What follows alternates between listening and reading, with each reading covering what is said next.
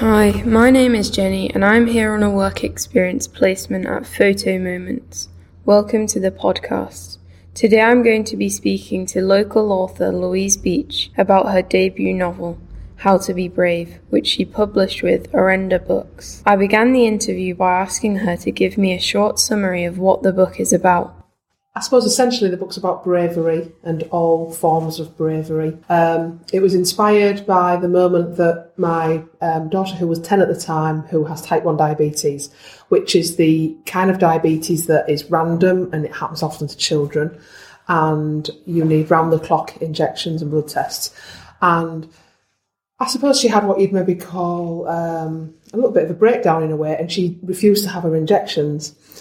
And so we were trying to get her to have her injections in every way that we could. We were um, blackmailing her, you know, saying we'll give you more pocket money and that kind of thing. And nothing worked. So in the end, I turned to something that I love, which is storytelling. And so I was telling her made up stories, and she was saying, Mum, these are not very good. I want a really, really, really huge adventure story like Harry Potter or something. And so I started to think about my grandfather's story, which is an immensely epic story, um, true story of his um, time lost at sea during the war for 50 days on a lifeboat with 13 other men. And so, in little instalments, I told Katie this story in exchange for her having her injection. And in the end, she was so absorbed in the story that she started having them. And so that's what inspired the book. Um, when I was reading the book, I couldn't work it out, but who who were your target audience? Oh, that's a good question because to be honest with you, I never think about that when I'm writing a book. Um, people often ask me, say, what genre do you write, for example? And that's another thing that I don't think about.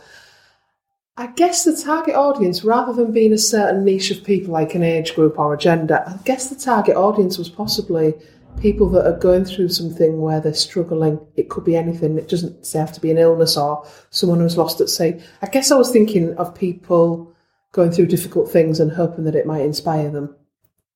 What what inspired the title of the book? Uh, it had a lot of titles actually. Uh, it was originally called uh, Blood for Words because in the book they exchange um, in you know sort of the blood of the injection for the story. It was briefly called Back to the Sea.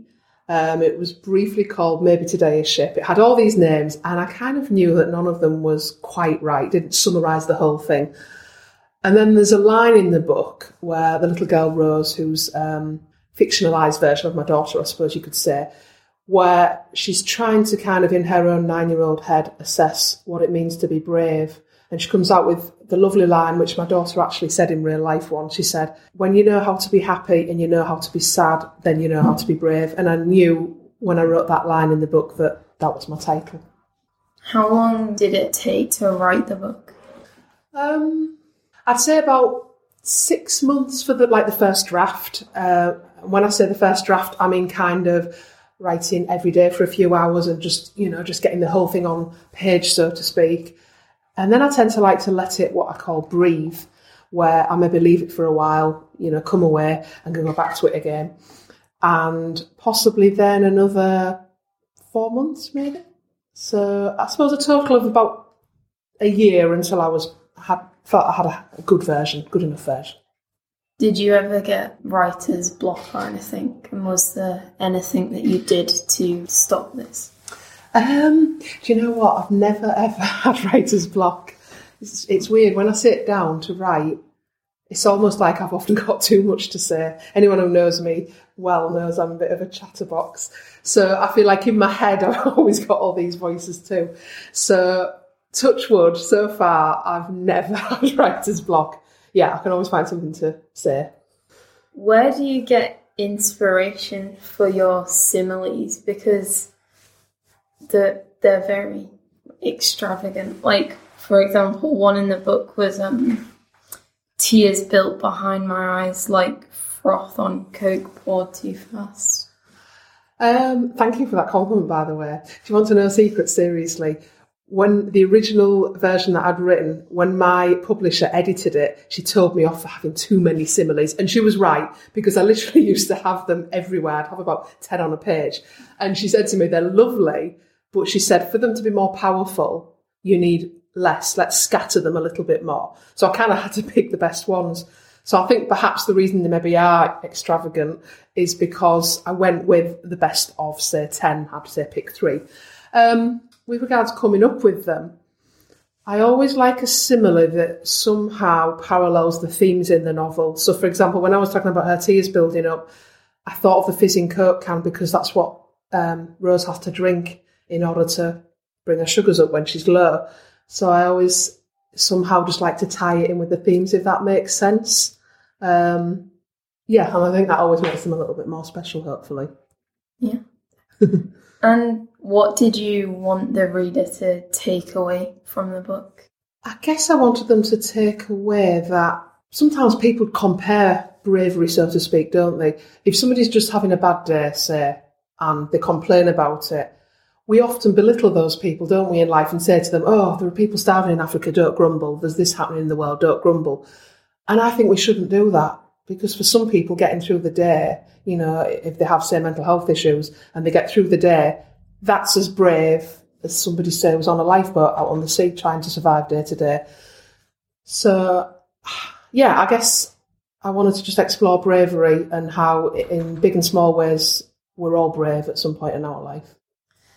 So you said that um, you told the story of your grandfather to your daughter in real life. Why did you decide to do that? What made you link the two things together? In honesty, there was a little bit of a spiritual thing that went on because when I was trying to come up with a story to tell her that was good enough in her 10 year old judgmental, critical eyes, um, I'd been having dreams about my grandfather at the time, which was really, really weird, especially since I never met him in real life. And when I was a child, I used to often feel like he was around me. And when I was ill myself as a kid, I used to often sometimes think he was in the room or he was sitting at the end of the bed and I would, I'd smell the sea and kind of this um, scent of what I called old men aftershave, you know, the things that smell of someone older. And I, again, when Katie was ill, my daughter, I felt again as if he was around me in some way. So I was thinking of him anywhere, and all, it was so it was almost as if he put the idea in my head to share the story with her. So this was your first book, but you've got two more novels published: "The Mountain in My Shoe" and "Maria in the Moon." Is there a fourth book coming? There definitely is. Yeah. They're, funny enough, yesterday I'm not allowed to reveal it yet, but I've I've just seen the cover, the mm-hmm. cover for what will be the fourth book. It's called The Lion Tamer Who Lost. It'll be out in September.